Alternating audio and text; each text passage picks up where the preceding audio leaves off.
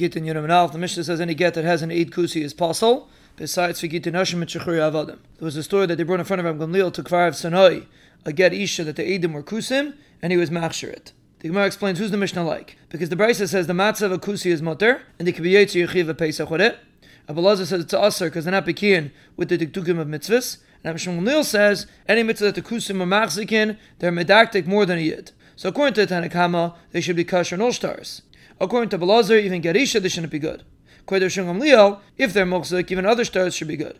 If they're not muhsik, giving gerisha shouldn't be good. And if you're going to say we're going like a shungam leil, and then muhsik for one and not the other, so why is only one kosher? Even two should be kosher. And a says the only machsher one ate kusi. The Gemara says going like a blazer, and a Yisrael was chaysim at the end. If the kusi wouldn't have been a chaver, he wouldn't have allowed him to sign in front of him. And by other stars, we're afraid that he signed first and he left space to someone that was more chashiv than him. But by gittin, we're not afraid of that because the Papa says, Edi Haget can't sign one without the other. And Avashi explains because of Xera that a person might tell 10 people, Kulchem ishti, and in that case, they all have to sign. The Gemara asks, what's the Chiddush Rabbi Lazar? That only an Erechad Kusi is kosher? The Mishnah says it has to be an Erechad. The Gemara answers from the Mishnah, you would think that really two is kosher. The reason why it says one is to say that by Shtaris, even one is not kosher. Kamashma Lan. And even though the Mishnah says by Gamliel, by Kvarav Sanoi, that two Eid Kusim are kosher, Abaye says change it to Eidai, that there was only one Eid. Rava says the Mishnah is missing some words. Gamliel holds his kosher with two.